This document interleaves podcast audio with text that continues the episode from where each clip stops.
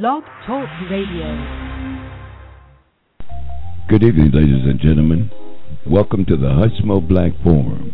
Here we do it bigger, we do it better, we do it longer, and out of necessity, we'll do it louder than anyone out here.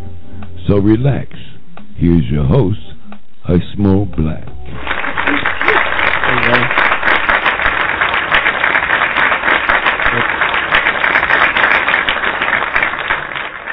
It's June already, y'all.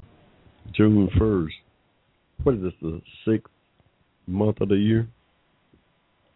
Hey, this year is getting on out of here, y'all. 2013. June 1st, y'all. What's up, Facebook friends? Welcome. Welcome.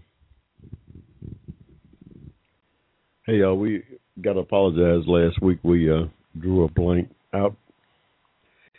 We we normally get away uh, on uh, Memorial Day weekend, go down to uh, this little resort down uh, near uh, Callaway Gardens here in Georgia every year, and uh, somehow we uh, didn't get out, didn't get out, uh, didn't uh, key up a. Uh, we normally, when we're out of town like this, uh, we'll put on a uh, replay. Somehow we didn't get it hooked up right. We apologize. I know y'all missed me. Hey, y'all, we got the Hushmo here conducting this train this evening. Oh, we got a great, great uh, show this evening, y'all. No doubt. We we rushing getting in here. Had to run an errand before uh, we got started tonight. Got got to make up for last week here, y'all. So we uh we I think we got to get the hey the French Open uh French Open is uh is underway. Oh yeah, I'm a big uh big tennis fan. Uh like love uh watching uh, Serena. Uh, and she I, I don't know, she may be playing her uh, best tennis at 31. She may be playing her best tennis at 31, y'all. Yeah. Uh, what else going on? Tiger Woods shot a 78, highest score he ever shot uh, uh, in a professional golf course, uh, uh, uh, in a professional golf tournament, I believe. No, I don't know that. He's eight over that Jack's tournament up in Muirfield, Ohio. The Memorial. But uh, yeah, uh, the weather. Ain't no doubt the weather's got uh, something to do with it. He, uh, hey, everybody's saying the same weather now. Some get breaks because of their uh, particular tee time, but uh, that stuff is pretty well. It all washes out. Uh, you think over four days, so. but uh, that ball flying is flying all over the place, yeah.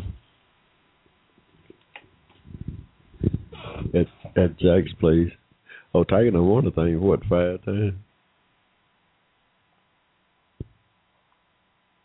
I mean, it's not like he don't know the course. Uh, it's not like he don't know the course, y'all. He done won it five times.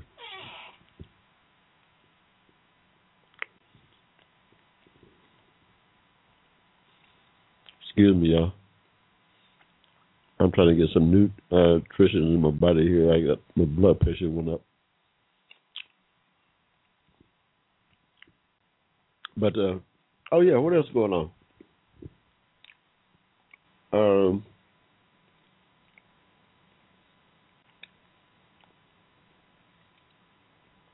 these so-called scandals, y'all. I think at the end of the day, we're going to find that uh,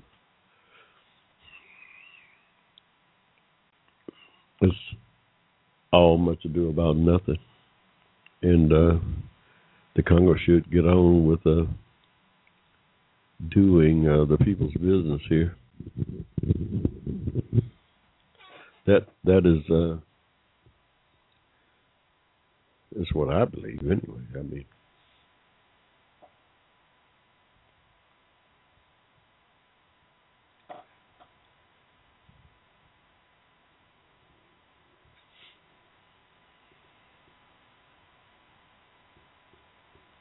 It, it seems as if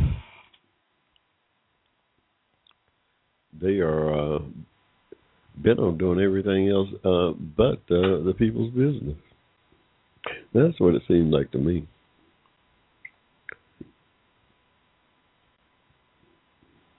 Uh, I was glad to see the Attorney General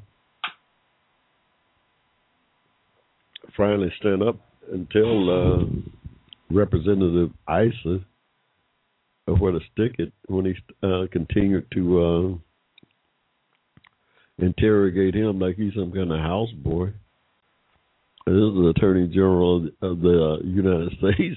Uh, uh, this uh, representative of uh, some uh, I, I don't know how many twenty thousand people in this district.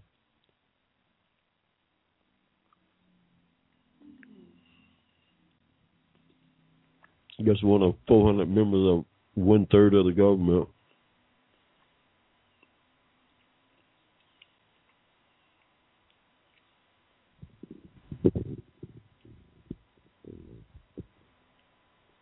Is addressing the Attorney General of the United States as if he was uh, some uh, stepchild.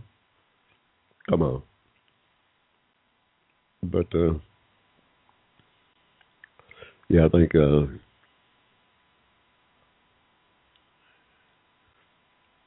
I think Attorney General Holder has had it up to his collar with the shenanigans that's going on there.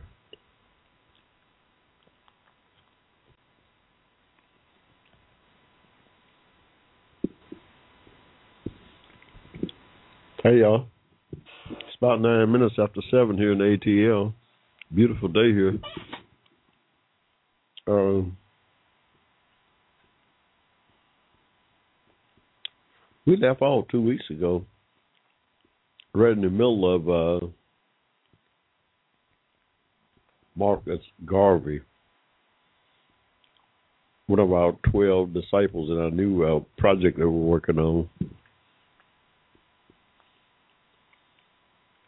Our 12 disciples, the rise fall of Jim Crow. Where we uh, looked at the history, looked at the lives of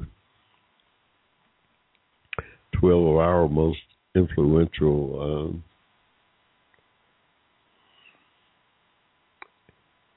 uh, advocates in our community uh, that uh, was instrumental in bringing about the fall of uh, the separate equal laws here in the country. And uh, brought it to a head in uh, 1954 when Brown overturned uh, Plessy.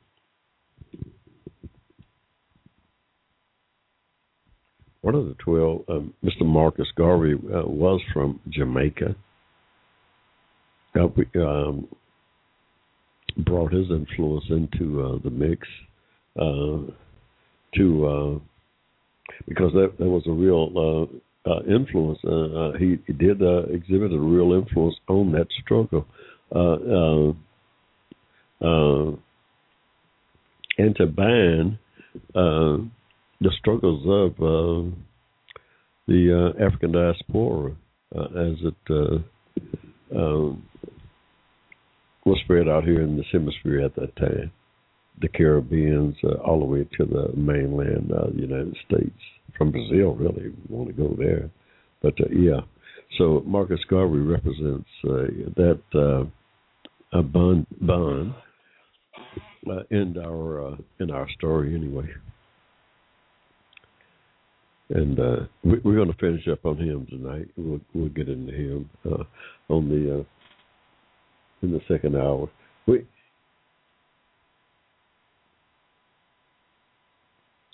What else going on here? All, all kinds of all kinds of craziness, no doubt. I've uh, been on vacation a little bit, so I'm I'm just getting back into it tonight. We we like I said, we completely uh, bombed out last week. We're just coming back up to speed this week. So you think next week? Really, we're supposed to be on vacation. Supposed uh, we were uh, supposed to be uh, up in the old, uh, OH10 uh, this weekend, but we've got to put that back a couple of weeks. Uh, looks like uh, we won't be getting up there until sometime in the middle of June. Uh, so we, we're going to be around here. Uh, trying to recuperate from last weekend. I want to uh, give a shout out to uh, the Fun Bunch who uh, uh, was our host uh, down at this Pine Mountain this year, uh, as they are every year. I want to give a shout out to them. Really enjoyed their hospitality. Look forward to next year. Uh, that's the fun bunch, Dr. Draper and the crew. Awesome. we, uh, yeah. So we we just recuperating from that uh, from Memorial Day weekend, y'all.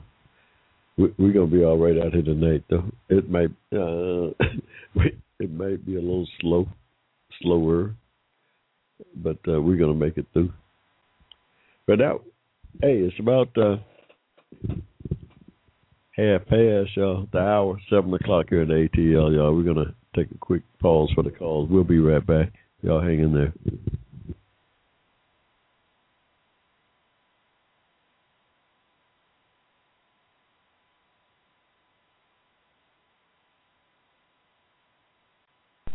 Advocating on your behalf. You're listening to the Hushmo Black Forum. Tell your friends about us. Saturdays, 7 p.m. to 10 p.m. Right here in cyberspace.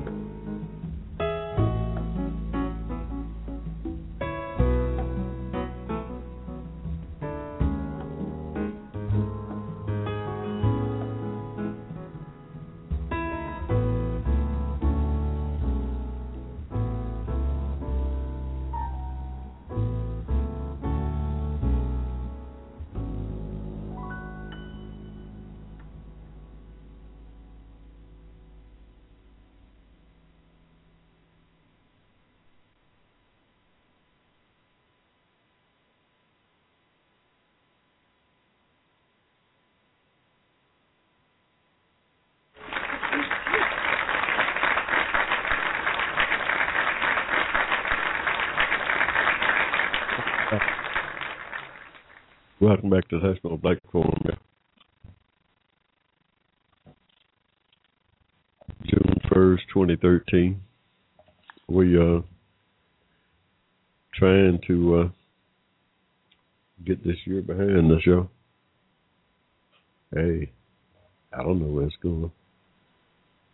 Trying to see what my Braves doing too, y'all. I got uh uh we're in first place though, no doubt. The Braves are tough. We got to get a couple of couple of bat bats going here. I mean, we got a ton of home runs, but we just we got some folks hitting 150. I mean, some of the starters you can't. We got to get them straightened out and see if we can't. Uh, this is the main part of the season here. We can't afford to. uh We got to win every game. That's the Washington too. They we had them by five and a half games. A good thing too, because they uh came in and knocked us off last night. We couldn't score for two runs with a lineup like we got. We should be scoring ten runs a night. No, that's what I say. I, hey, oh no, I don't coach. I ain't never coached no. hey, I, I'm a, I'm an observer. I mean, I've been following baseball for over fifty years, fifty plus, half a century, yeah. Hey, no, I ain't gonna date myself, but I, I've been following baseball for over fifty years. So I know. Yeah. the same way I get all my uh, information, the science of observation. That's what I'm. That's what I'm talking about here. Y'all don't know nothing about that. The science of observation. hey, the best education you can get, yeah.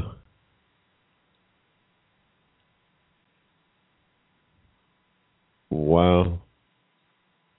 We uh Trayvon Martin, that trial is just kicking off, y'all. That that's kind of crazy. I don't know. It seemed like a pretty clear cut case to me, but you know, we we're gonna see what happened there.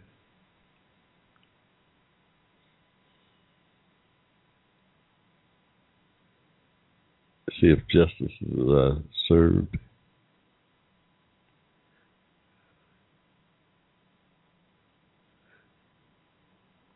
or not.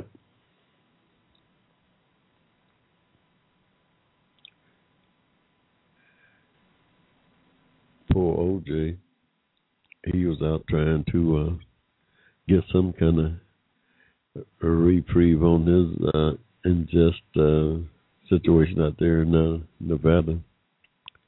And in my mind, that's exactly what's going on out there. They really uh, just trying to uh, punished uh, O.J. Simpson for uh, some preconceived, for some prior uh, uh, incident that he was found uh, not guilty of. It's the craziest thing here uh, that's going on uh, with the one Mr. O.J. Simpson. Uh, if I'm the president, before I walk out the office, I, I'd be uh, tempted to uh, pardon uh, Mr. O.J. Simpson on my way out the door. On my way out the door. That's just me now. Hey, we got a call in, y'all. One eight eight eight five eight eight three eight one four. That's our new free call in number. We uh hey yeah, we get we we give things away every once in a while gave away this free. Uh, oh, so we got a free call in number. We don't take many calls out here on the Hushmo Black Forum, but uh, we will from time to time. Uh, take a call. If you got something important to say, no doubt we will. Uh, listen to what's on your mind. Hey, let's, let's let folks know we out here, y'all. We, we we messing around. Like I said, we still trying to get back into uh trying to get back in the swing of things from uh, this past weekend. Our little uh junket down to uh, Pine Mountain, Georgia. It's a little uh, Callaway Gardens is around uh, is in Pine Pine Mountain, uh, a little resort area, y'all. My listeners who don't know anything about the state of Georgia, we uh, uh, plus it's it's uh, pretty close to uh, Troup County. This is it's in Harris County, and Troup County is the next county over where my uh, family uh, roots uh, uh, uh, go back to.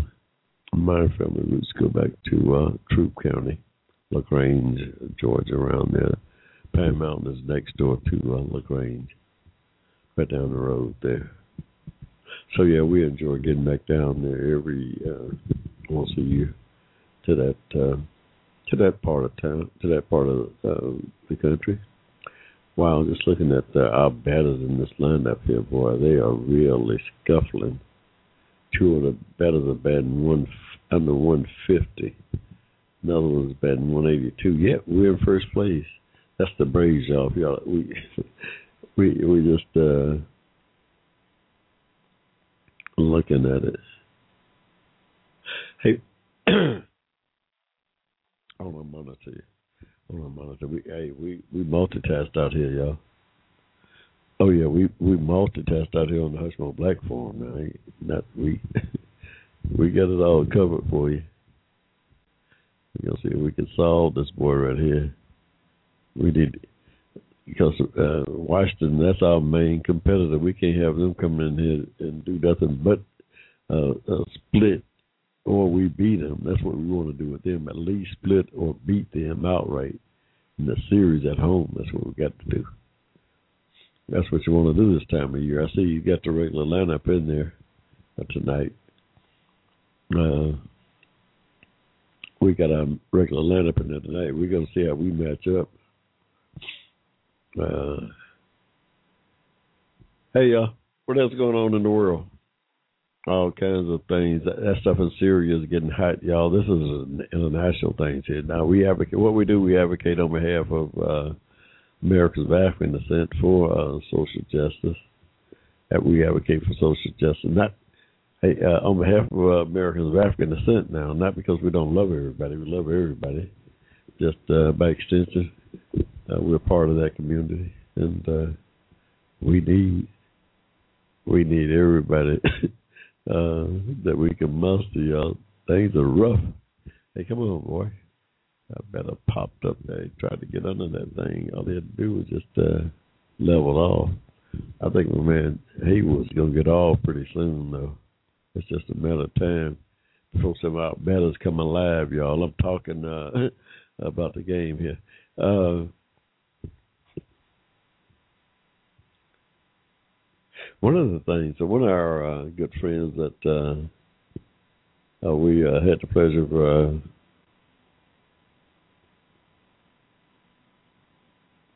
uh, uh, socializing with uh, with over the weekend was uh, one of the folks that uh, he shared history with uh, my family's history there in uh, Troup County. Uh, believe it or not, that, just a strange coincidence. Talking to him, well, it's interesting talking to him about his family's history there and how uh, how two uh, the two uh, people that uh, the two people uh, the, the powers that be that uh, uh, had our families as slaves really here in the state uh, came together. And uh, yeah, so uh, we we're gonna put a little piece in our book uh, on the subject matter. We we're working on two or three projects, y'all. Uh, our latest project is uh, that uh,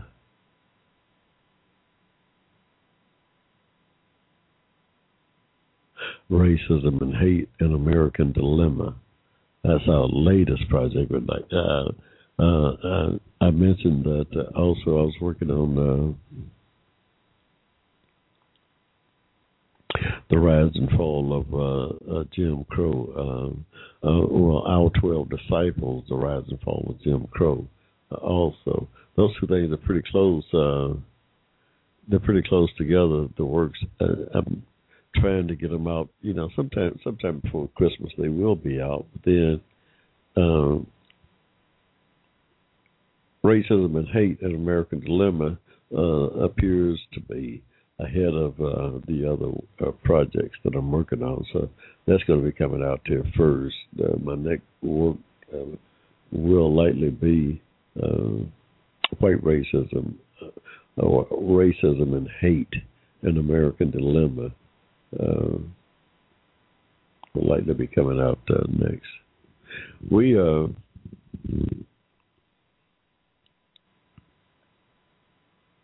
gotta gotta just uh, this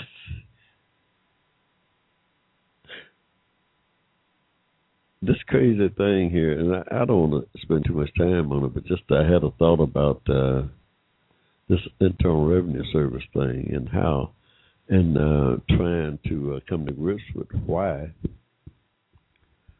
Uh, the lady uh, head of the uh, Internal Revenue uh, Tax Division that resigned, uh, why she decided to apologize for uh, investigating what she called conservative groups there when the employees under her was doing nothing more than their jobs. Why would she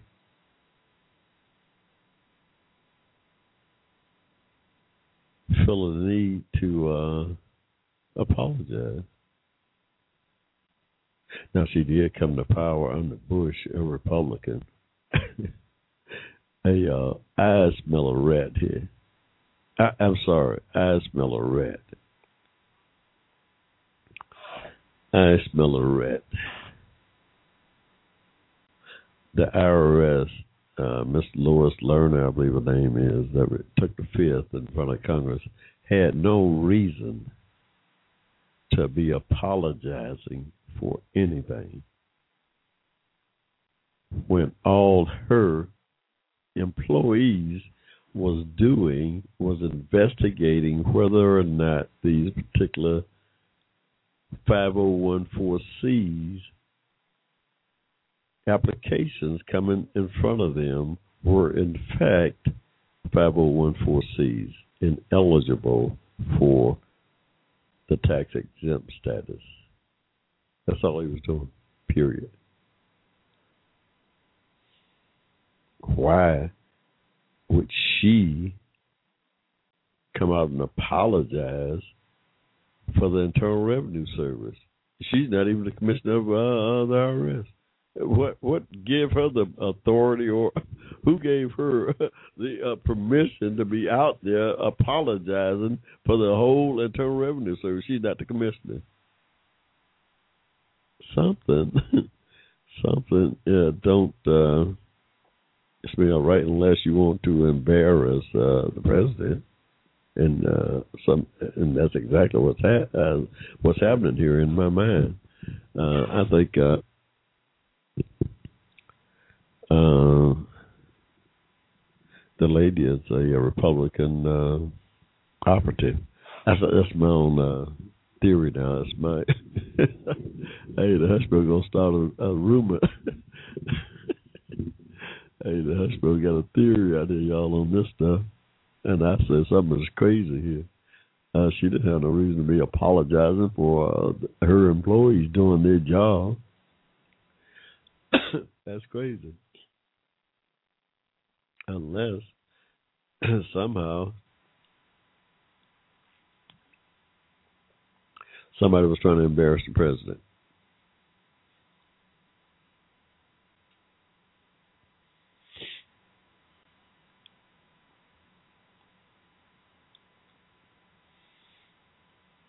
Unless somebody was trying to embarrass the president. And I suggest, I suspect that uh, that may be what's going on here, y'all. Sorry to say. That may be what's going on. I don't know that. I don't know that. Though. I suspect that.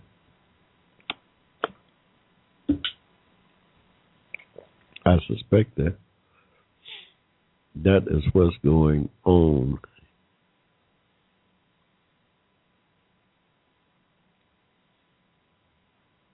So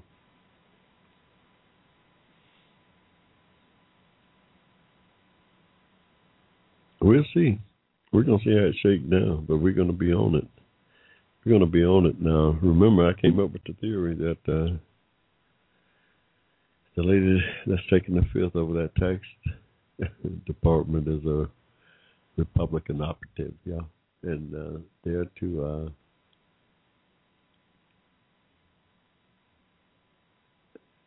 to uh, embarrass the president. Something I can uh, see in this whole deal here. Hey, it's about uh, seven thirty-four, y'all in ATL. Boy, how time flies when you're having fun around here. We're gonna take a break and let you take a listen to. uh You know, I'm an author, y'all. We got my first book, The Water Boy: The Life and Trials of Jimmy C. Cameron, uh, was my first uh, book. There uh, started out a, uh, I guess, an autobiography, if you will, uh, of me, uh, my life. Kind of morphed into uh, a biography of my family's history here in Georgia. Skirted on it, really just a brief outline of the two and then kind of morphed into a a story about a time in Vietnam and me being wounded there and uh, having this little epiphany where uh, I bumped into uh, the man upstairs. But anyway, I write about that and that kind of dominate the book. And uh, want to let you, uh, the audience tonight here, and while we uh, got some time, let you just uh, take a listen to uh, my experience that day uh, uh, as I uh, write about it in my book, The Water Boy: The Life and Trials of Jimmy. Cameron, detailing uh, that day in 1966. And this time a year, Memorial Day on through uh, July 16th, I kind of get in this melancholy uh, mood, uh, reflecting on uh, that period of my life. And uh, I want you to take a listen to uh, my little epiphany when I got wounded there in July uh, of 1966 in Vietnam, y'all. And uh, we'll come back and uh, talk more about it after afterwards. Uh, it's about uh, ten minutes or so. So y'all hang in there and uh, uh, take a listen here. You got me the Hushmo here. That day,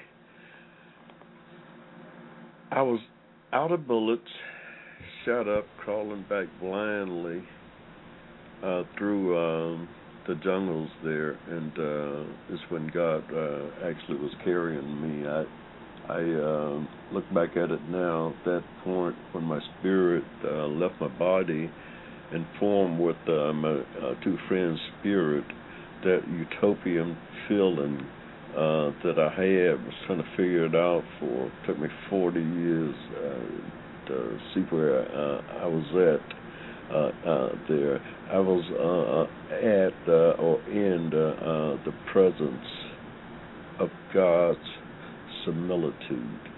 Uh, it uh, uh, the odds of uh, uh, it happening to anyone uh, just like that is is astronomically uh, uh, rare. Uh, you have to have three spirits uh, uh, connecting uh, together. I had my two dead friends, a spirit there, and minds outside of my body, um, connected up to reach that that level of uh, um, spirituality, or uh, in fact, uh, the body of uh, God Almighty Himself uh, was in my grasp uh, that day. And, and as far as today, when I look at religion, and uh, I, I define myself, my dogma, as being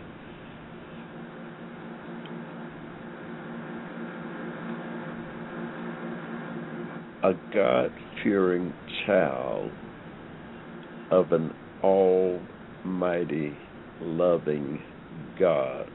I want to be uh, clear on that because uh, where some of my thinking and some of my thought processes uh, uh, differ, uh, or not differ, but come in conflict with a lot of uh, Christians, uh, mainstream Christians, preachers, or, or just Christian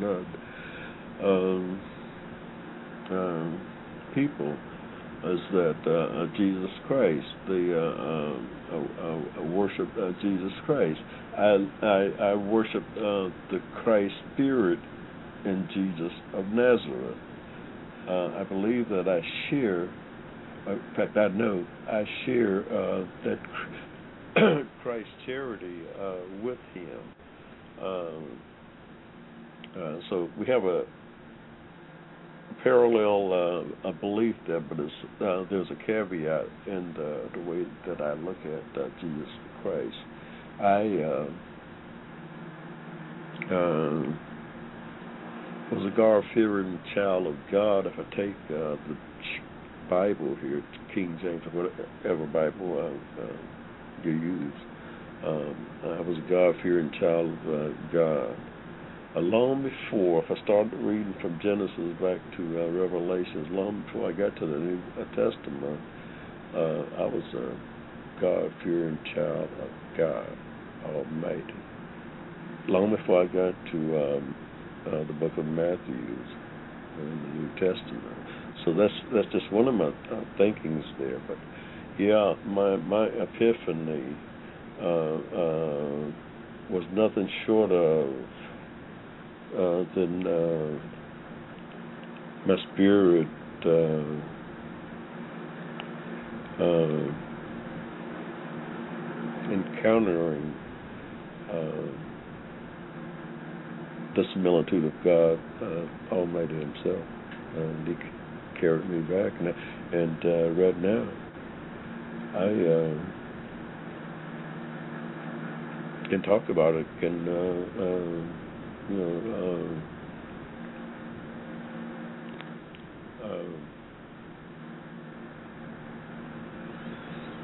how shall I say it? I can I can uh, expound on it now and uh, hopefully help uh, to uh, shed some light on just what it is that it, takes to uh, get to uh,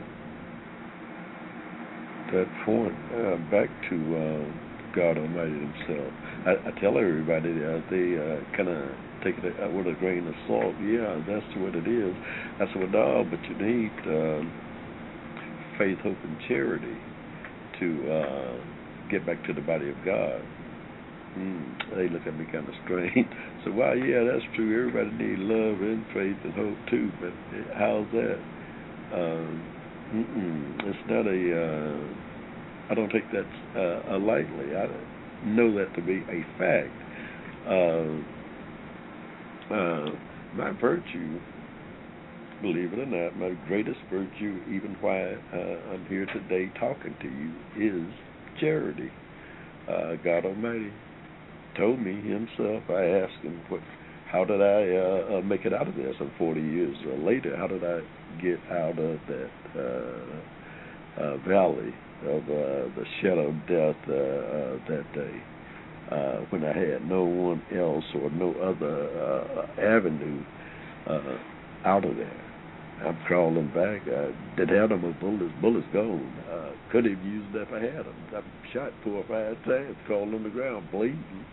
Uh, uh, bullets, two, three thousand folks shooting uh, all over me and uh, how I got back. Uh, uh, I finally, after 40 years, uh, came to uh, the realization that uh, I better be asking uh, God Himself about it.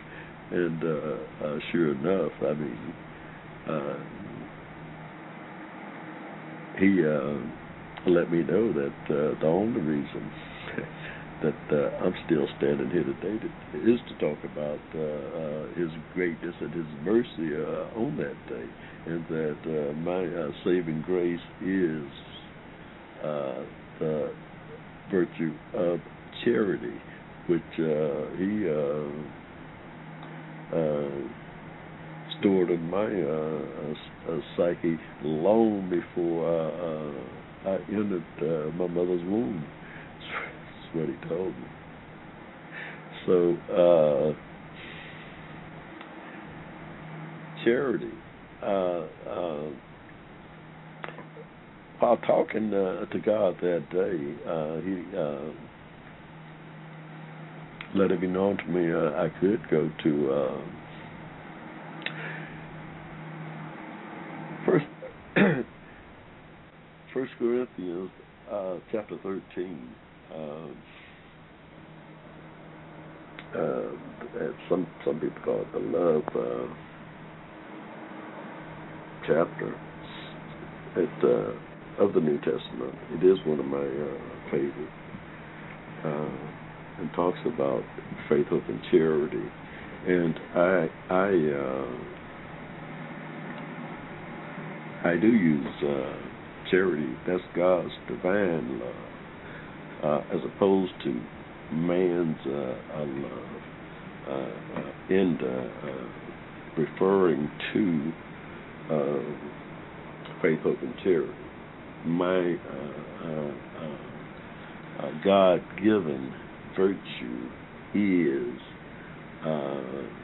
His divine charity. Uh, so I, I will never, uh, uh, and while I believe that, I believe that charity and love are synonymous. I believe it to be with a caveat uh, because of uh, um, it seems the devil sits uh, you see on that fence between God's all-encompassing, pure, inner spiritual charity and man's compromisable love for his outer reality. Um, that's the caveat. Now, you're uh, a test.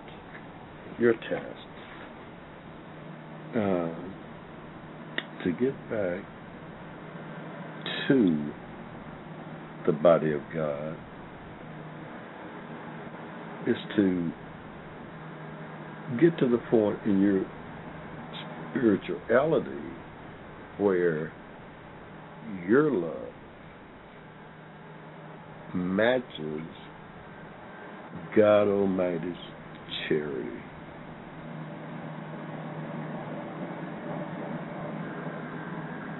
And when you get there, then charity and love will truly be synonymous.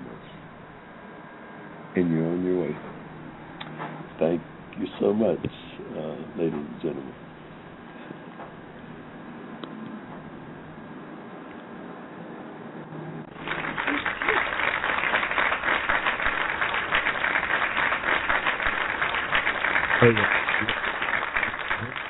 We we got we got to come back and uh, talk a little about it uh, in honor of uh, Memorial Day and my two friends who uh, went on before me that day. We're going to take a, a break here, and we'll be right back. And we're going to get uh, we're going to kick around my little epiphany a little uh, further. Advocated on your behalf, you're listening to the Hushmo Black Forum. Tell your friends about us. Saturdays, 7 p.m. to 10 p.m right here in cyberspace.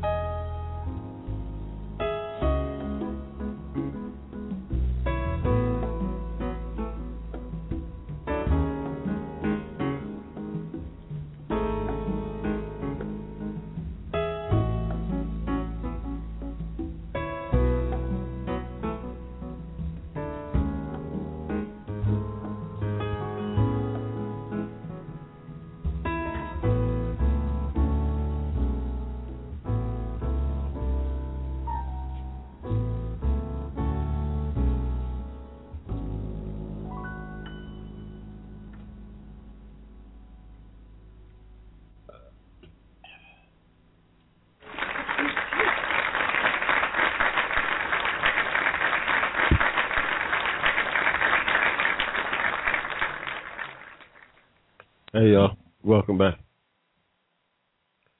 Welcome back to the Hushmo Black Forum, where our motto is to do it bigger, to do it better, to do it longer, and out of necessity, sometimes we'll do it louder than anybody out here on uh, Blog Talk.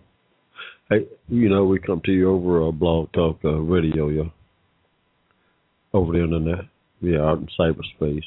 That's a great medium if you uh, want to get your message out there uh, to uh, who, how, how many people on the internet now? Five hundred uh, plus million. so yeah, uh, but yeah, your audience uh, is potentially vast, uh, who you can uh, communicate with. So I urge everybody, especially in our, our community, to get out. Uh, they got something to say, to get involved. Uh, to get involved. We need every uh, everybody uh, in our community uh, involved and engaged in this struggle that we uh, still find ourselves in here in 2013. That set, that last uh, segment before we uh, went on break, dealing with uh, my little epiphany uh, that I uh, and that I uh, experienced there on the battlefield on July 16th of 1966 This is exactly when it was in Vietnam. Uh, the two gentlemen uh, here. It's Memorial Day uh, week, uh, so we are uh, going to kind of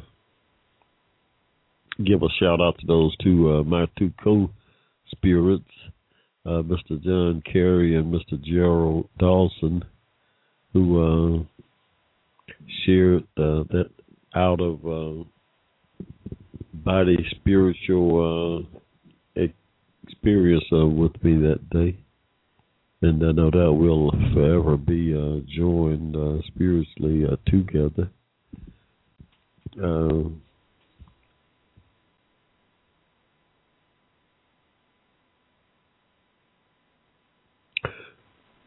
faith and hope is how I uh, designate uh, those two spirits. Faith and hope, along with uh, my charity. Um,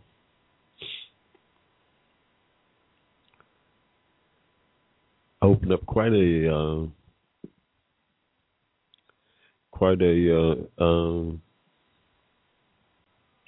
what is it utopia for me that day i guess yeah uh, wow it uh, really uh, took me 40 years to uh, come to grips with uh, just what had happened and writing my book back uh, here well, it came out in 2007. I guess I really got into it, but uh, around 2006 is when uh, been to Pine Mountain. Really, believe it or not, talking about uh, what I had discovered uh, while on the internet uh, uh, and how around this time of year. Uh,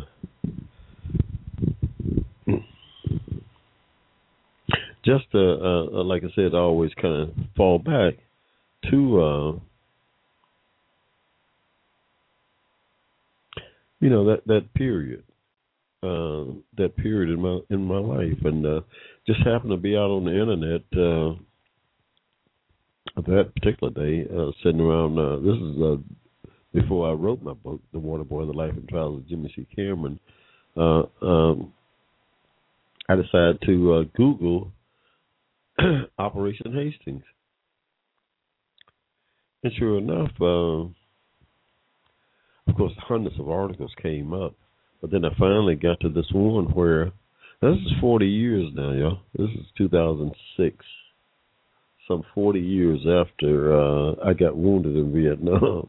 It was the first time I really just delved, delve into it, although, you know, I, I've always uh, thought about it and reflected on it. Uh, uh, uh, over the years, and uh, uh, but no, nothing to the point where I uh, would uh, Google it on the, uh, the internet. And this particular day, I decided to Google Operation Hastings. That was a military operation that uh, I was on uh, when I got wounded right near uh, the DMZ over there in the tri, tri, uh, Quang Tri uh, Providence. It's uh, uh, uh, uh, in South Vietnam, right at the very northern tip of it, uh, uh, at the uh, uh, demilitarized zone between uh, the north and south of Vietnamese. So yeah, that operation, Operation Hastings, was the first uh, operation uh, uh, up there during that time in 1866 was the first major uh, U.S. operation on the DMZ. Uh, uh, so uh, we uh, had about, uh, I guess, 12,000 Marines, and I was in involved in that second battalion, uh, fourth Marines. Uh, uh, well, fourth Marine, second battalion, G company, my company, was uh, part of the 12,000, and uh, so I Googled it on the internet, and sure enough, uh, whoever put the article together really uh, did a heck of a job uh, chronicling uh, what it went on there. Uh, and uh, so uh, get down to the article where it's describing the the uh, various units that participated in the uh, that uh, battle uh, that July, and uh, get down to uh, sure enough, Second Battalion, Fourth Marines G Company so wow, that's really interesting. Then it got down to uh, to uh, our encounter uh, uh, that morning of July 16th with the enemy.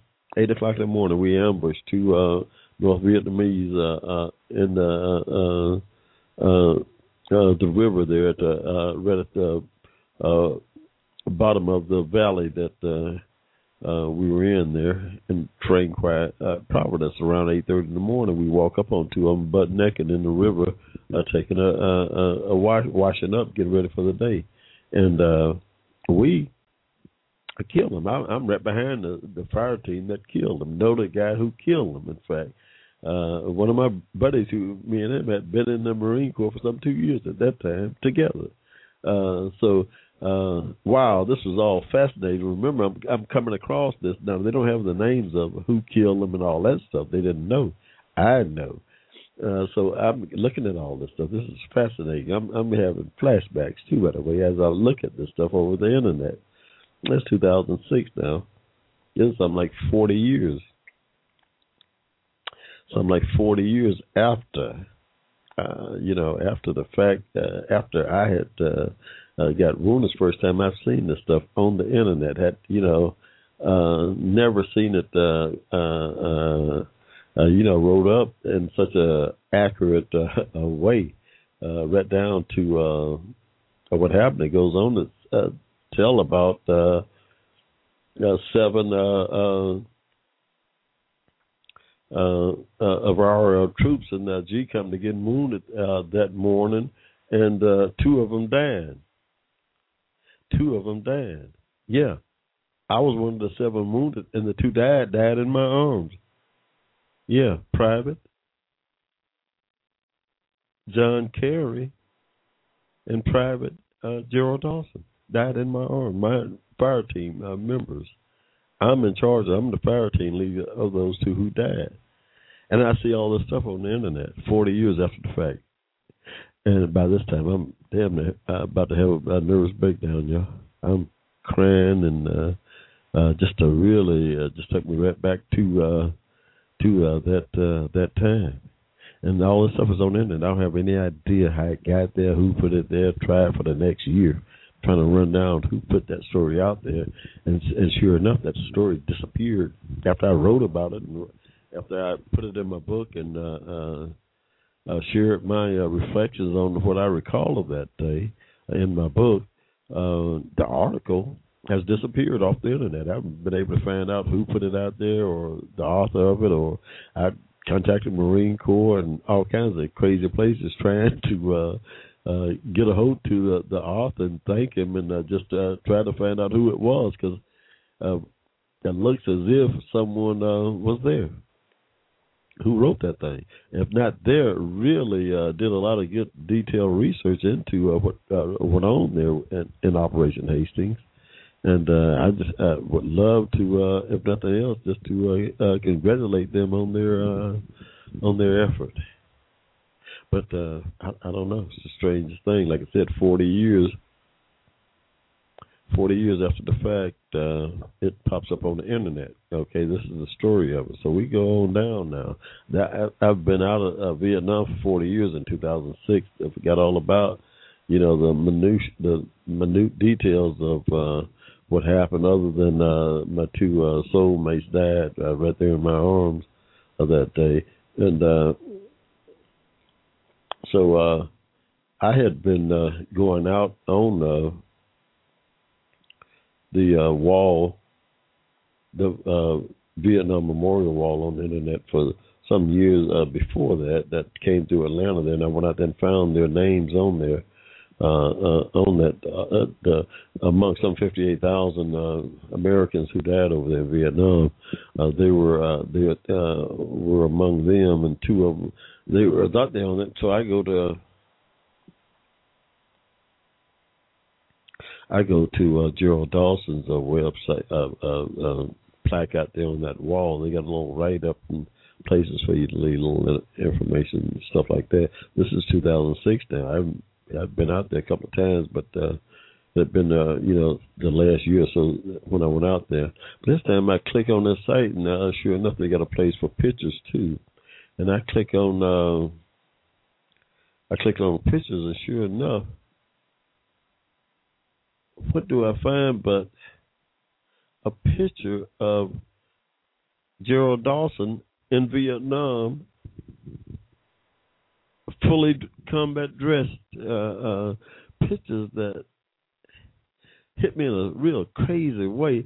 Um, it looked as if I I knew I'd seen those pictures somewhere before, but I couldn't figure out where or uh, at that time at that moment. But I yet still I knew that I had seen those t- uh, pictures. It was two of them. Him uh, uh, dressed in uh, full fatigue, uh, carrying his uh, M14 there, uh, ready for, in combat in Vietnam, where we was that uh, uh, time, and, and it uh, uh, just gave me cold sweats. I broke out in cold sweats, y'all. How did those pictures get out there? It was two of them. How did those pictures get out there? Uh, this guy, was a young guy, uh, Private Dawson. He, he was like 17 when he got to Vietnam, and then by, when he got killed on that July uh, 16th, he was like I just had been uh, just turned 18 about a month before then. But those pictures, he was with me every day of his life uh, while he uh, was in Vietnam. When he got to a golf company and when he processed in off uh, uh, into the country, he was he was under my uh, direction. Really, I was a squad, I was a fire team leader, and every day we we was together until he died. And and, and finally it started to come back. It finally came back, and among one of the things that uh there was a lady's name who had posted the picture out there on that wall there, uh, uh, and uh, uh, uh, lady had a uh, uh, and a, strange name, uh, uh, Maria Ginobili. Uh, we'll just say that I won't give her a real name, uh, name out here right now. But anyway, uh, as it turned out, I, I did finally run her down, and uh, uh, by that time, this was like took me about uh, I don't know two three months before I got in contact with her, and finally uh, she responded, and uh, uh, I had told I told her my story, and uh, she sent me uh, told I, I uh, she told me. Uh, uh, Gerald uh, Dawson, that the uh, brother, young brother too, from uh, Watertown, Connecticut. Uh, from, well, from uh, he was from uh, uh, uh, not Watertown, not Watertown, uh, but uh, Waterbury, uh, Connecticut, and uh, he had sent her those pictures about two weeks before he died, and I, it all snapped back. I went right back to the very incident. I had been on R in Okinawa for about a week, uh, about uh, uh, March of that year of uh, '66, and uh, had bought two cameras while I was in Okinawa and came back to uh, the war zone there and uh, uh, took uh, a couple of rolls of film with one of the cameras there and took uh, the pictures of Gerald Dawson uh, among others that I, I thought I was taking there. Just so happened that the thing was a some kind of little automatic uh, Minolta camera, I believe at the time. I'm not even sure exactly. I think it was a Minolta though, but it was automatic. But I, I, I don't know how many pictures in the roll. I think it was about 24. But somehow, about halfway through snapping this roll of film, I hit the rewind button, and all the pictures. uh uh uh, the film rolled back up into the little case, little 35 millimeter case at the time. You know, all of them rolled back up in there at that time. Uh, to get the pictures developed, we sent them out to the PX, and they take them out to the uh, out of the country. Take two or three weeks sometimes to turn that process around. You move around the field, take a while for you, you uh, for it to catch back up to. Anyway, I I sent the thing out and uh, uh, to get developed there. Uh, uh, when the thing came back, it was only two or three pictures uh, that was good, and among of, of the whole road, the rest of the road was just destroyed. There was nothing on them. And uh, Gerald Dawson just so happened his two pictures that I took of him uh, came out all right, and I gave those pictures to him. Rest of the road uh, uh, pictures, I think it may have been a couple of more, but I never seen them again because when I got wounded by uh, uh, camera and everything else it got stolen. Or I said Miss mishandled with the supply uh, uh, folks uh, on the way back to the states, and I never saw my cameras or the uh, other pictures. I don't think it was uh, too many more left, but I know his two came out good. The rest of the roll of film was uh, uh, uh, exposed and, and didn't come out, so only had three, two, uh, three or four pictures that developed out of the 24 uh, roll uh, film there, and uh, he got those things and sent them to his girlfriend, and, and it just snapped back to me just like that. I said, "Oh, that's how," and it just solved a mystery because I was going crazy trying to figure out how those pictures could have possibly got out there on that internet. And I know, and then I, I realized, yeah, they're out there because I took the pictures. I'm the only one that, that had a camera. that, the only reason I had one that had been to uh, Okinawa on R and uh, uh, well, you could buy them from the PX. PX would come around from time to time and be selling uh, stuff, and you had access to that. But not when you go on R and R, you could buy things like cameras and watches and stuff like that, and bring them back in the country to take home when once your tour was up. Hopefully, hopefully you could uh, make it through and uh, take them home. Have some uh, real good deals on stuff like that back then. But yeah, so here we go. Now this this is about a year after I'm ag- It took me about a year to solve this problem after I ran into uh, uh, the article on uh, uh, Hastings and chronicling uh, my country, uh, my company's uh, exploits out there. Uh, and I said, "Wow, I got to write about it. I got to tell those uh, uh, gentlemen's story there because it was such a crazy time there, uh, war, war is, and, and by that time, uh, I became just about immune to it. I mean, uh, like my first two months in Vietnam, I, I bet I didn't get two hours sleep a night because it was just impossible to sleep. You're in the middle of a war zone, and uh, shooting is going on. Either the big guns are firing offshore off the ships, and or somebody's shooting mortars. Or it's just constant uh, combat. It was uh, when I when I was there. I mean, it was you know not a day went by that I didn't uh, either shoot at somebody or somebody shot at me until I got wounded and got dragged out of there on a stretcher.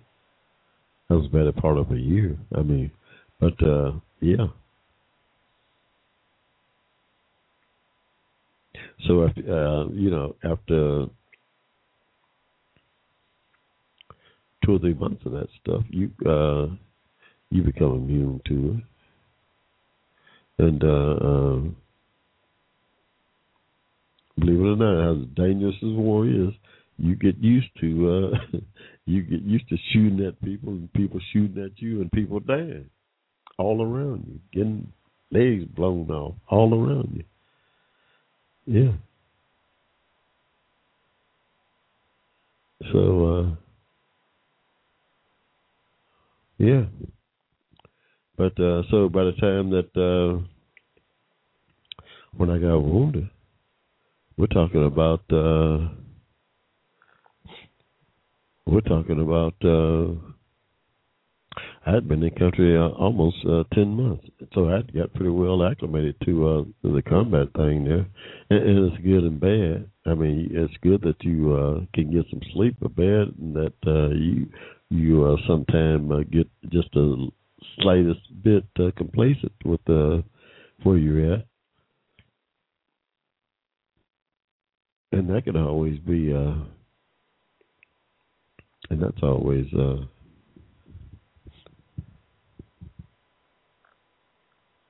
that's always dangerous. Anytime you're not on your P's and Q's in that situation, when uh, um, uh, your very life is at stake. Uh, but uh, it, it balances out, I suppose. Yeah, it balances out. Wow. So. Uh, we was out on that uh, proverbial point that day. Uh, y'all, y'all might not know what a point a point is in military uh, jargon. if you out on, if you've been in the military for y'all who uh, been in the army or the marine corps stuff like that, been in any kind of combat, uh, they uh, one fire team. Fire team is made up of four. In the Marine Corps, uh, a fire team is made up of four uh, individuals, part of a 12-man squad. So you got a 12-man squad with three fire teams in it. Uh, you got a fire team leader for each fire team and a squad leader. So, uh, uh, you know, a platoon is made up of, uh, you know, just like like that, uh, maybe. Uh, uh, three squads uh, equals a platoon of men. So you're talking about 36 men. So plus plus you got the squad leaders and all that stuff. That's how you build up a battalion, a company. Uh, it's pretty precise operation there. But uh, that day in Operation Hastings, we were spread out in a formation about uh, I don't know, anywhere two or three thousand people on one side. There was twelve thousand people, I tell you, involved in this. Twelve thousand Marines uh, involved in this thing, all told. But my outfit uh, sweeping down the Sung Sung Young uh, River.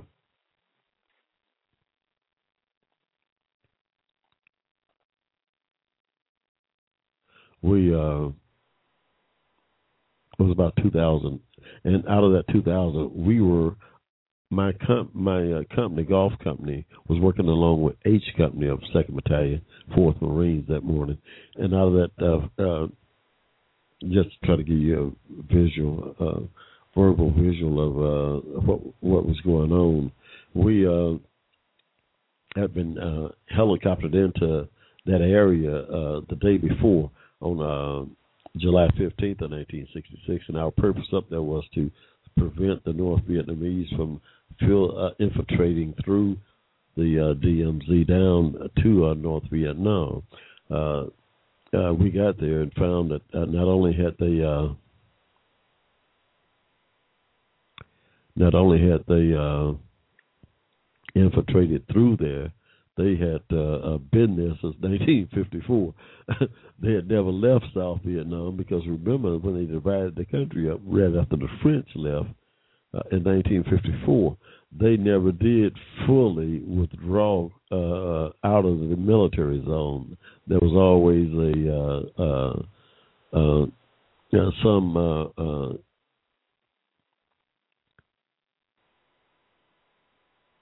some uh, uh, uh,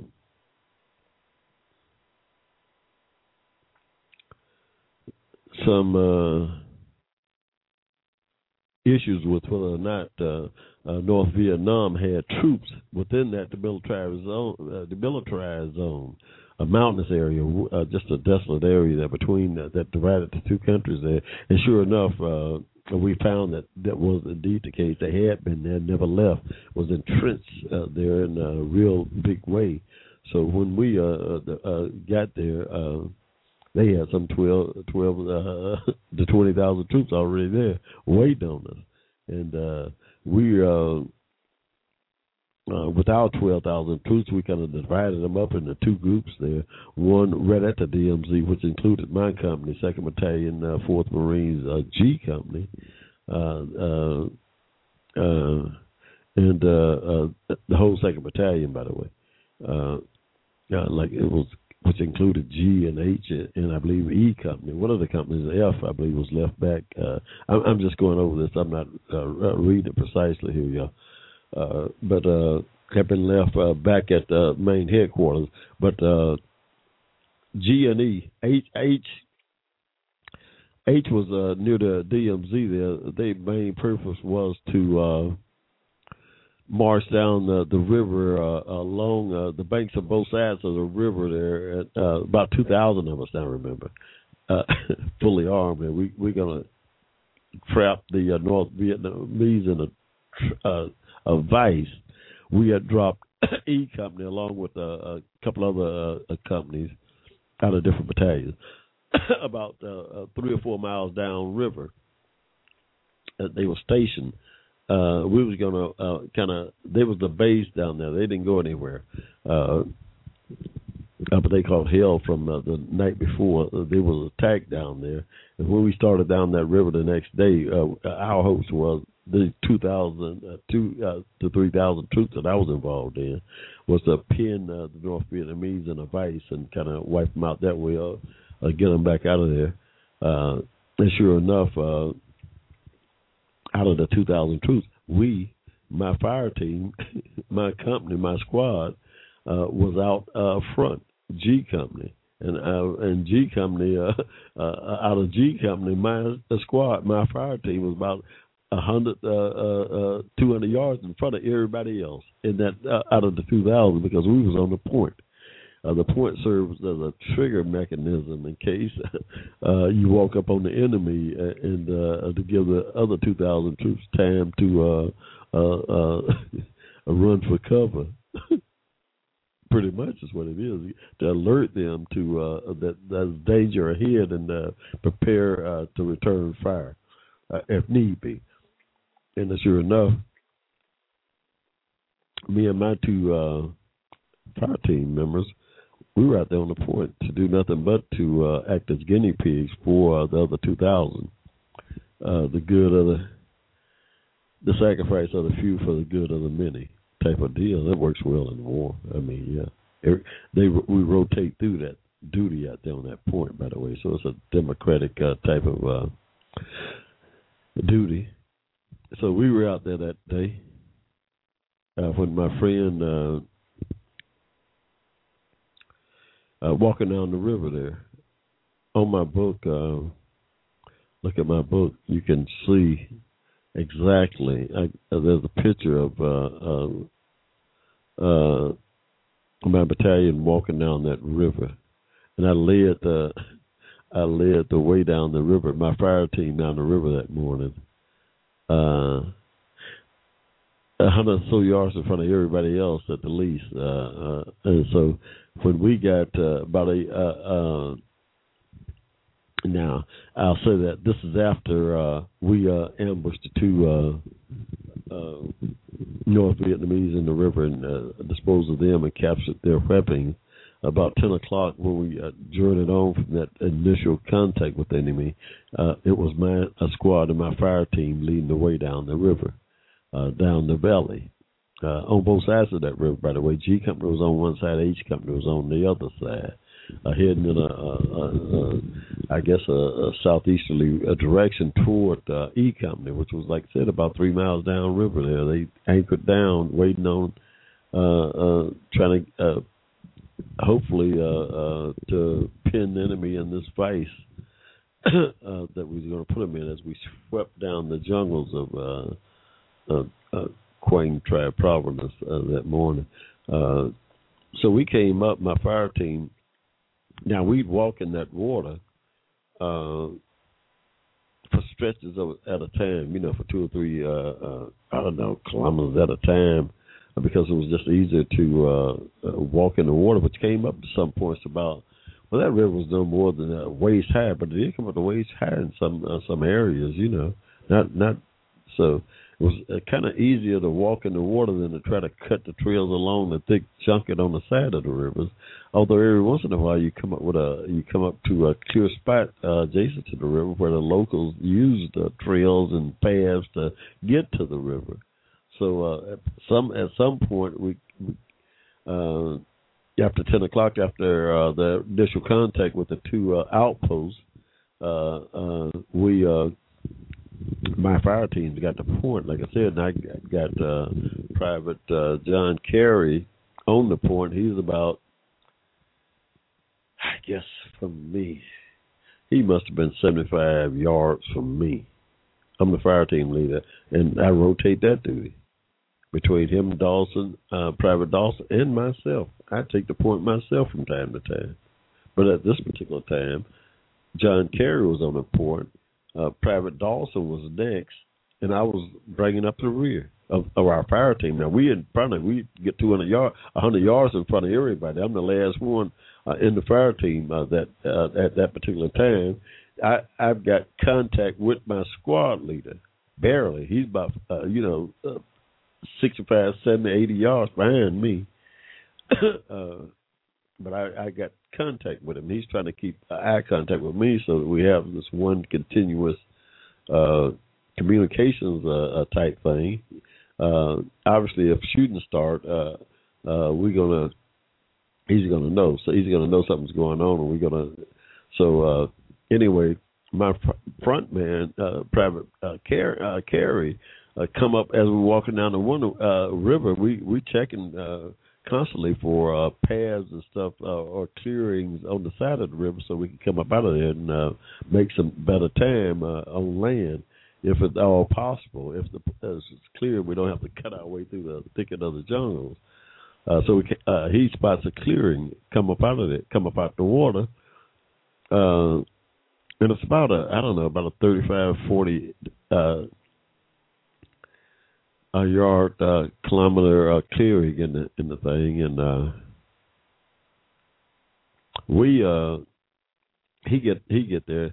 Uh, Private Dawson is next. He reached that thing. By the time he get to the clearing spot where uh, Private Dawson, because remember he got to keep up with he got to keep eye contact. He got to always keep eye contact with the uh, uh, the point man. So we he he's about twenty yards behind him, but he got eye contact on him at all times and I got eye contact on Private uh, Dawson in a line like that. So uh, uh, Private uh, uh, Carey come up out the water and hit this open spot. And uh, Private Dawson, uh, by the time he get to uh, the uh, open spot to come up out the water, uh, Private Carey is in this open field about thirty, about twenty yards in in the middle of the open field. There, a pretty good size uh, field there with uh, that's been cleared out. And uh, as soon as a private Dawson get there, all hell break loose. A private uh, Carey gets shot uh, multiple times as he uh, is in the middle of this clearing, about I don't know about 50 yards probably by this time from uh, the bank he get ambushed. All hell break loose. All fires uh, just erupts. And uh, Private Dawson uh, yelled back to me, uh, Corporal Cameron, uh, Private Carey has been hit. He's looking at all this stuff. So uh, one thing led to another. I, uh, I yelled back at the sergeant, Sergeant, got a man down. Uh, can you get to him? Uh, I get there, and uh, uh, send uh, Private Dawson out to see if he can uh, assist uh, uh, uh, who's laying out there on the ground. We still looking, shooting. By this time, by the way, everybody had uh, dropped, stopped, and uh, uh, got permission, uh, uh, uh, took up gun position. They headed to the bank to uh, make room to set up uh, uh, to return fire. You want to come up out that water. Uh, and uh, so you have uh, somewhere to set up machine gun uh, uh, stations and stuff like that. So everybody stopped at that time, and everybody uh, started returning fire here. This is over the course of you know about a matter of minutes here too, because we uh, and I get by the time I get up there to the clearing, uh, uh, uh, Private Dawson is about half. He he's almost to uh, uh, uh, uh, Private uh, Carey, who's laying on the ground by that time, still uh, receiving incoming fire, body jumping off the ground. So uh, I, I get there just in time to see a, a Private Dawson. I'm returning fire myself, trying to provide cover. And uh, by the time I, uh, I reach it and see uh, uh, Private Dawson get to uh, Private uh, Carey and lift him up, he gets shot. he gets shot uh, several times, by the way. And I'm looking at all this from the bank now, trying to return fire. I yell back at my sergeant, Sarge, I got two men down. Uh, can you get to them? I go. I, I'm I'm right there looking at my my fire team. This is my fire team out there. Both of them's in bl- a bloody heap there, holding each other. Uh, so I make my way out there, about 50 yards to them. You know, bullets flying all over the place. My head, because I'm in I'm in open now. This is an open area, and uh, everybody's shooting. Uh, the Viet, uh, North Vietnamese is shooting down uh, on the bank side. They they got us pinned in this valley uh, they got us, uh, they got us ambushed in this valley, y'all. This, uh, I, I like to call this uh, uh, biblical valley of the shadow of death. That's what it turned out to be uh, for me that day. Uh, uh, certainly for my friends who uh, never uh, made it up out of there, but uh, uh, I know uh, who went on to a much much uh, better place uh, uh, that day. Uh, so I, I take off to uh, go out there and uh, uh, uh, to the aid of my uh, two uh, fire team members, and bullets is flying all over the place, y'all. I'm shooting, ran out of bullets on the way out there. Shit, I, by the time I got to them, I was I was out of bullets. I think I had five or six magazines and you know some other stuff, but I was out of bullets uh, by then because uh, you shoot like crazy, and uh, don't take you long to go through a 20 round magazine. Uh, uh, you have five or six of them because remember those magazines are heavy. You can't have a hundred of them. You, you know you want to be able to move. You have you carry so much, but then you go back and restock. But uh, we uh, so by the time I get there, Private Dawson done laid uh, Corporal uh, uh, Carey down under him. He I, I grabbed Corporal uh, or Private uh, Dawson up in my arms to turn him over. Surprisingly enough, he was still alive. He was still alive. His eyes came on. Said, "Jim, uh, I've been hit a couple of places. The last time I got hit, he said I can't move. I can't get up with my rifle. I can't prop myself up. I got hit right in the back and that kind of. He's talking, you know, barely. I mean, he's, you know, he's just hanging in there, and uh, uh, all the time people are shooting now. I, this is, you know, matter of minutes. I'm talking to him, asking him, can he move? Can he do anything? And uh, uh, this went on for maybe a minute, and uh, sure enough, I got hit in the back. Boom! Right back while I'm holding uh, Private Dawson in my hand. Uh, Private Dawson is just about out of it. While I'm holding him in my hand, I get hit in the back. Boom! Oh me, my lungs collapsed. Now I'm, everybody's shooting at me. We I know, but shit, my, they still hitting my my two feet. We all uh, laying there in a, in a, a bloody mess. Three of us my whole fire team laying there in a bloody mess uh, uh in a, a open field when we got 2,000. Uh, uh, well, H companies on the other side of the river. They found over the river, back on the west side of the he, bank of the uh, river, where the uh, uh, North Vietnamese was dug in, and the North Vietnamese from up there was shooting down at us, at us, and uh, so you had uh, uh, five or six thousand people shooting at us and over us uh, at that time. And uh, it was just one bloody mess. And uh, after I uh, received that one shot, I had this little uh, experience where, uh, sure enough, uh, uh, the next thing I knew, I was uh, uh, about spirit somewhere else, uh, joined with the two uh, uh, spirits there, my uh, uh, my two uh, fire teammates, Private Dawson and Private Carey had a most unique uh, experience there. Uh, it, it, was, uh, needless to say, an out of this world experience that took me some 40 years to really uh, come to grasp uh, with it. But uh, sure enough, I wound up in 2006 asking the man upstairs what the heck went on there. And and sure enough, he broke it down for me, and uh, I put it in my book, yeah. Uh, just a, a just a really uh, just a really uh, moving uh, experience for me. I mean, I uh, went around here 40 years trying to figure out how in the world it was uh, that I was able to uh, walk out of that. Uh, well, I got five, shot five times now. oh, I got shot five times at that time. Now, hey, what brought me out of that little uh, uh, uh, uh, experience there, where uh, my uh, spirit uh, was connected with the spirit of other two friends, was another shot in the back. And, and remember, I, I, I, I'll go back. Uh, the first thing that happened, I'm standing there, holding, I'm kneeling down, over, holding my uh, holding my uh, uh, uh, friend uh, in my arms. He's bleeding uh, on his life is drifting away from him uh, quickly. Uh, when I got shot in the back, the first words out of my mouth was "Help me, God," and I, I, that's when I blanked out and I kind of uh, went into this uh, little uh, epiphany there, uh, my little uh, encounter with the man upstairs there. Obviously, uh, he did help me. Got me up out of there of that day. So I, the first words out of my mouth, "Help me, God." And uh, I, uh, from that moment on, I uh, uh, continue uh, uh, uh, to recite the Lord's Prayer until I until I passed out some four hours later, y'all, laying there on the ground. So from the time I got shot, now I'm about 50 yards away from the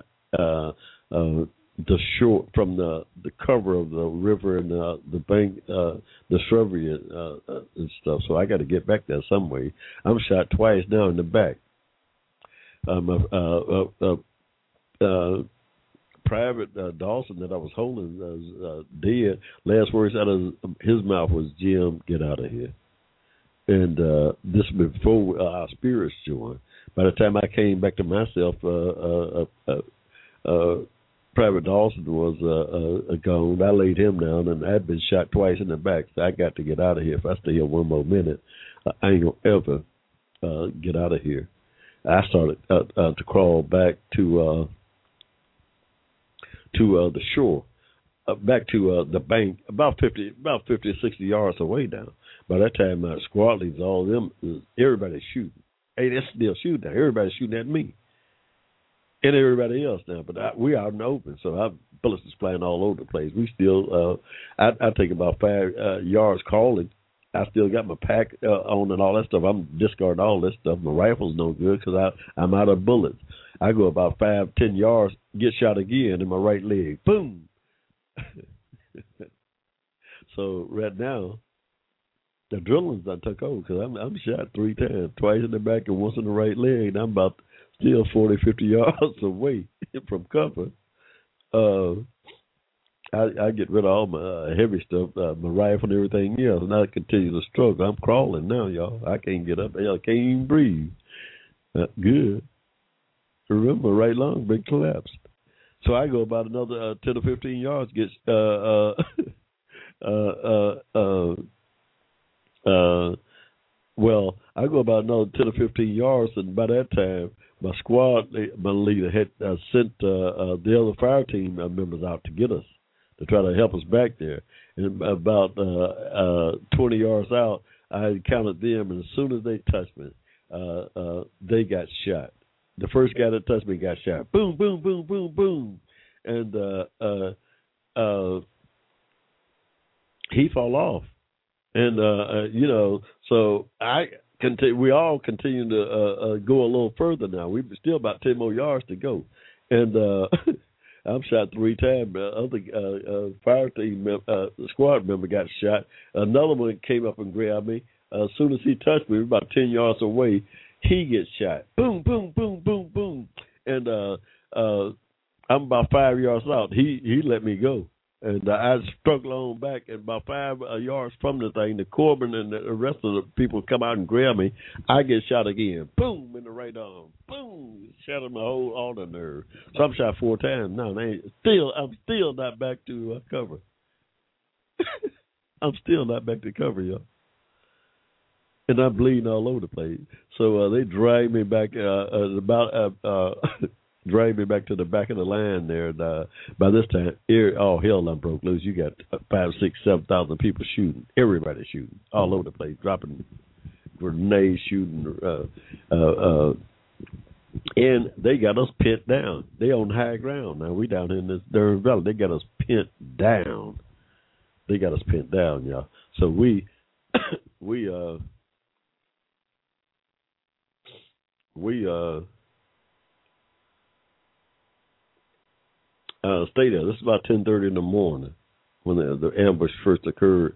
They pinned us down there up until about two o'clock that afternoon. I laid down on the ground bleeding.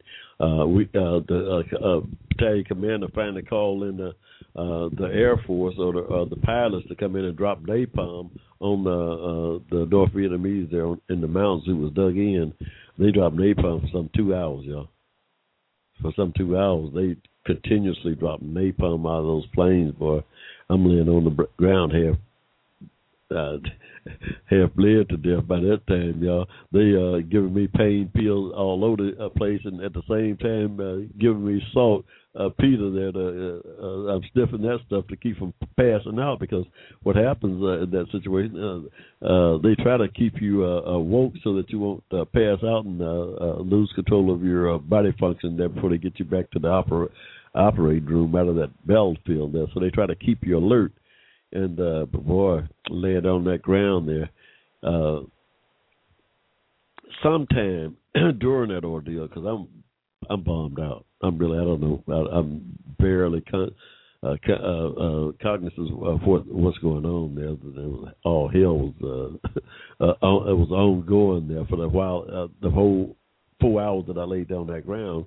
I'm barely looking at the the prettiest sight uh, in the world was the uh, uh, F4 Phantoms coming out, the, dropping out the sky, dropping that napalm, uh, and uh, dropping it right on us too because they had to drop that stuff on us to get them folks out off of us because they, they had us box, boxed in, and uh, uh, you could feel the heat. You could feel the heat, and somehow between there, I either got shot in the left arm while laying there on that ground, or napalm, uh, uh, uh, uh, uh, a piece of napalm hit and put a hole uh, clean through the bottom of my uh, uh, left arm. Yeah, uh, completely through the the bottom of it.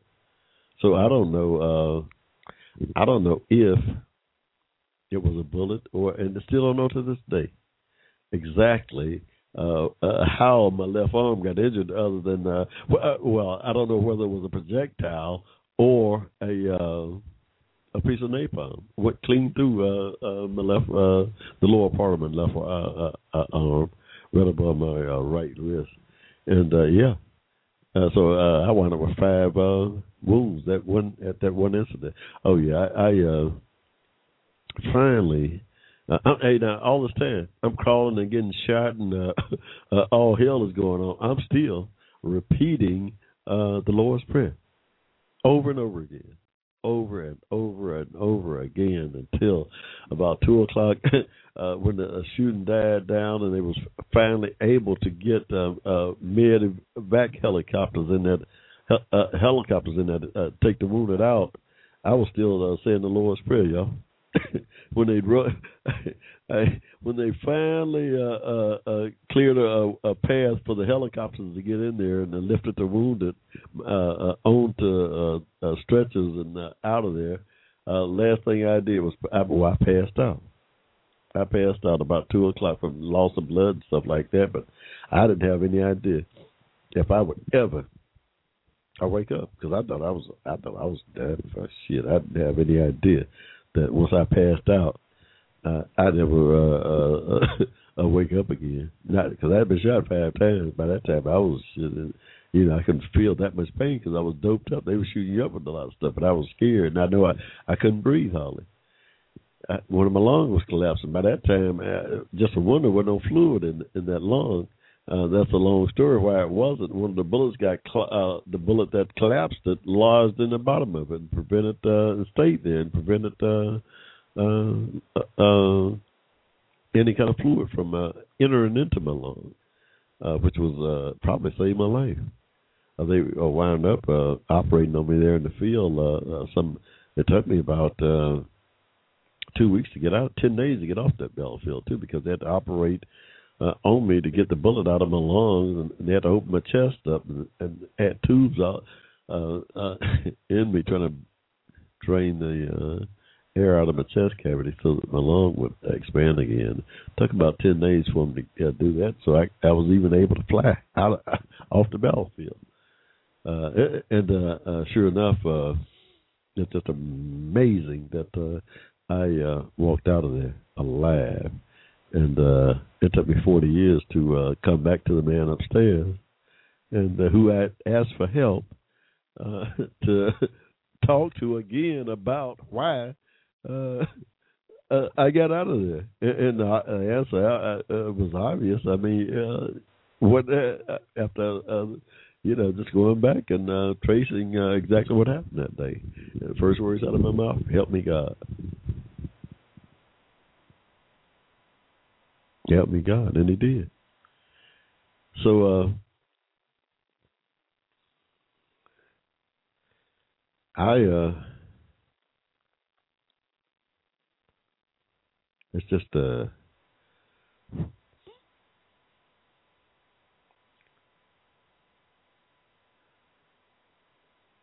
And I, I, will I'll always tell that story uh, the way it happened. Now, my peers, a lot of a lot of them, you know, they they uh, I've told it enough, and they uh, sense that uh, I'm I'm as truthful as I uh, can be when I tell the story uh, about my encounter. Uh, and and it uh,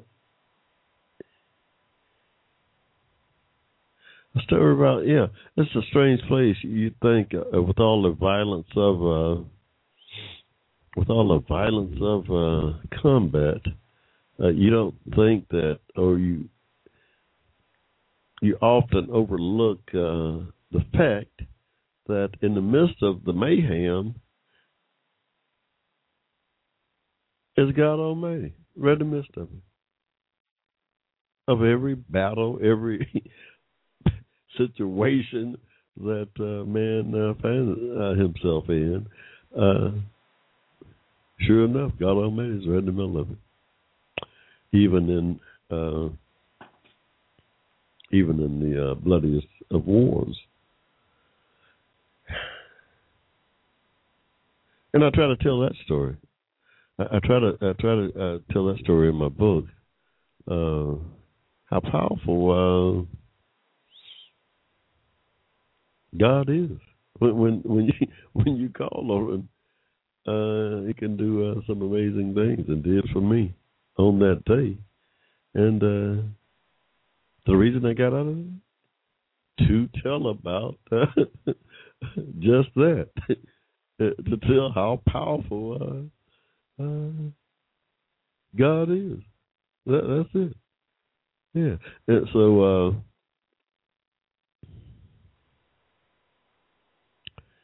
Yeah.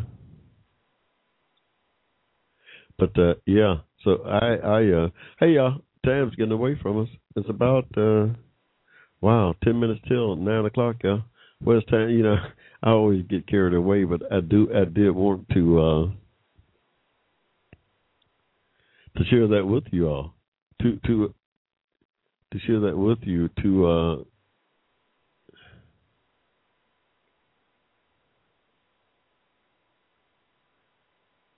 to uh, give you a uh,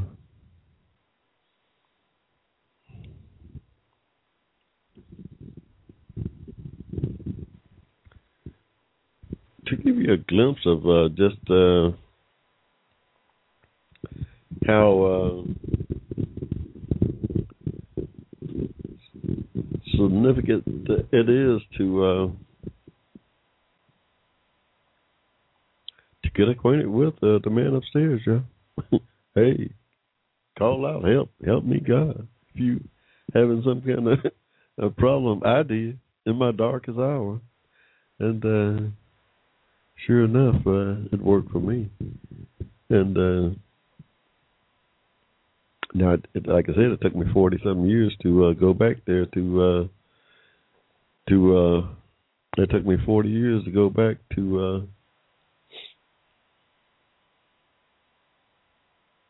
to understand just what it was that uh, transpired that day. Uh,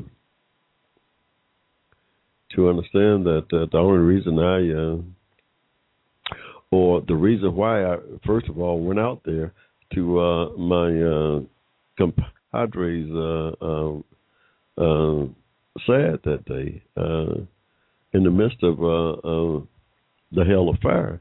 I didn't have any choice.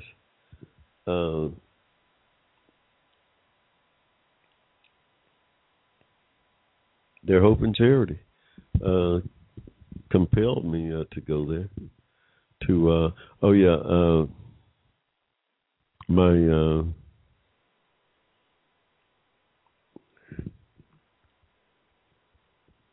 my uh, virtue of charity. Charity was what I brought to the table that day. Um, to the hope and faith that to the faith and hope that uh, summoned me uh, to that uh, destination with the man uh, upstairs was uh, my charity. Y'all don't know. Uh, that's what uh, uh, the man upstairs revealed to me after I got to uh, I got back to him and asked him just how was it that uh, I found uh, myself in that uh, circumstance. Yeah, it uh, it's a pretty heavy story, y'all. Get my book, The Water Boy: The Life and Trials of Jimmy C. Cameron. Go to hushmoblack.com. That's my website if you're interested in reading. Uh, it's a short, quick read, but uh, that part of uh, that story is uh, worth uh, is worth the book itself. Just that uh, that incident and and how it uh, transpired. It uh, is worth the the book. So go to my website, yeah. Tell a friend to uh, check out uh, the Hushmo story. We like we, you know, we were going to talk about uh, finish up on Marcus Garvey, one of our twelve disciples uh, this evening, but we we uh, kind of got sidetracked last week because uh, we didn't do uh, our show last week. We did uh, put up a uh, replacer, so we're really about two weeks behind. So I see it's going to be next week before we catch up to uh, Mr. Marcus Garvey, one of our 12 disciples who was engaged in that struggle to overthrow uh, the separate equal laws, the Jim Crow laws that existed here in the country after the Civil War uh, through uh, 1954 when Brown overturned, uh, at least on paper, uh, Plessy. So we we uh, we we took about 12 of our most uh, prominent uh, prominent uh, uh, activists uh, who uh, was uh, instrumental in that uh, struggle and uh, uh, tell their story, kind of weave it into uh, our salvation in terms of uh, uh, ridding ourselves of uh, uh, Plessy. And uh, we, we're gonna we're gonna continue next week.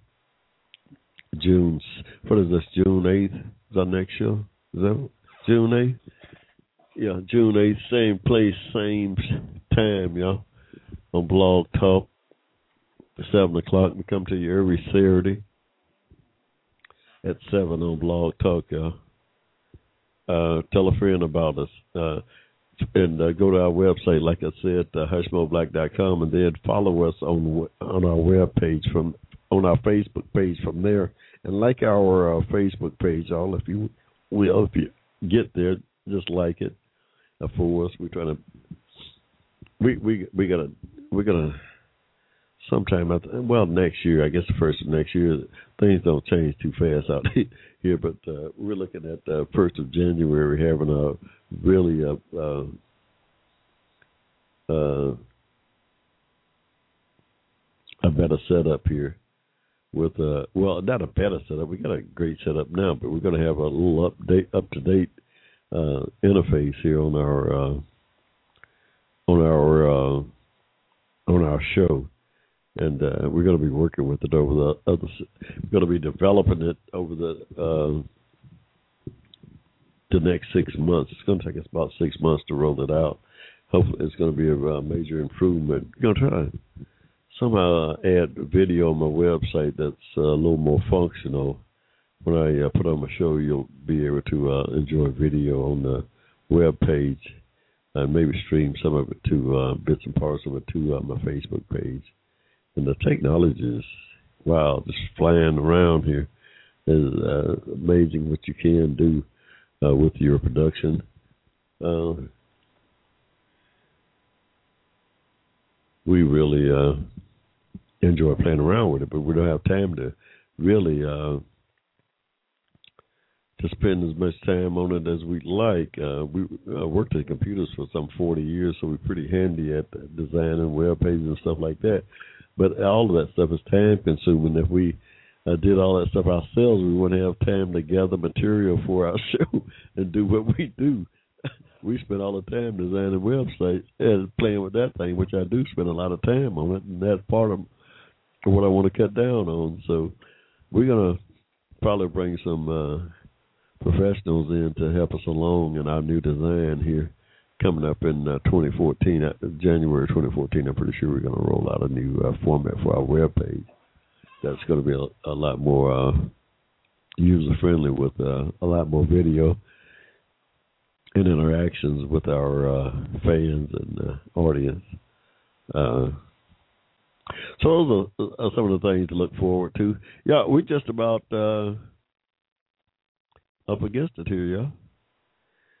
Saturday, June first, first weekend. Uh, we were supposed to be out of town this week. I, tell you, yeah, supposed to be in the OHT in the night, but I put that thing off a couple of weeks, y'all. So we, we're to be right here for the next, I guess, for the next three nights, for for the next three uh, shows for sure. Through uh, what is this? June first, eighth, and fifteenth. Yeah, we'll be getting out of town after the fifteenth. So yeah, you got me for the next two shows, y'all. Uh, really enjoyed you all this evening. You're out there in cyberspace. We are just uh, still. it was a long week. Uh, we we still just getting back uh, into the swing of things. Uh, next week we're going to be in full uh, flight there, uh, looking at uh, current events that affect our community. That's what we do out here try to uh, advocate on behalf of, uh, not try, we do advocate on behalf of America's backwardness and for justice, for social justice, for justice, period.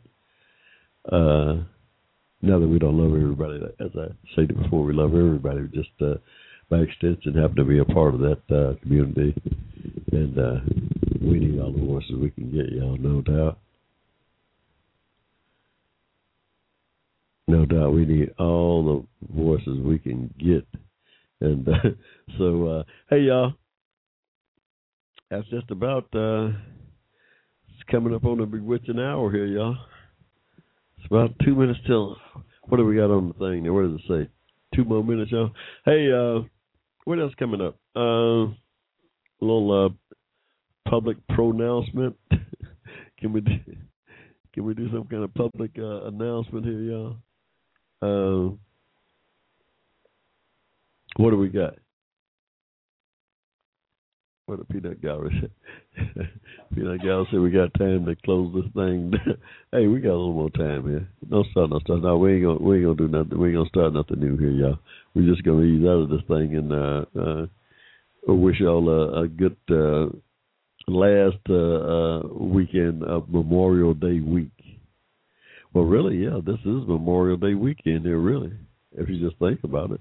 Memorial Day was Monday. Monday is what uh, uh, the start of this week, and uh, this weekend is really this weekend. Now, last weekend was a long weekend because the holiday fell on a Monday. But I'm retired. I've been on vacation. hey, I'm just saying, y'all. That's been been uh, on on. Uh, holiday routine for about five years now. No, we we uh we do right and uh have a lot of fun doing our uh the Hushmo Black Forum that uh takes up uh the brunt of our uh our time. I mean it's a lot to uh research and uh you're trying to write something, I mean easy but uh it's really a challenging uh endeavor. I enjoy it though. I mean, I my knowledge is uh, leap frog by uh, leaps and bounds. I guess here over the last six seven years, just researching uh, first my family's history and just uh, the history of the country here, dealing with racism and hate and all that stuff. Um, that's been fascinating uh, researching uh, uh, that uh, my material for the last seven years. So I think it keep me uh, sharp, keep my mind active, and uh, that's why I tell everybody: uh, uh, writing is uh, really a mental exercise that's good for uh, for everybody. I mean, they start with all of them to write their own story to start there. That's a great way to get into it to get your research uh, skills uh, sharpened. Hey y'all, till next week we gone y'all. Ciao. The Hushmo Black Forum, advocated on your behalf by covering news and events affecting the African American community. Check us out at the Hushmo Black Forum, www.blogtalkradio.com.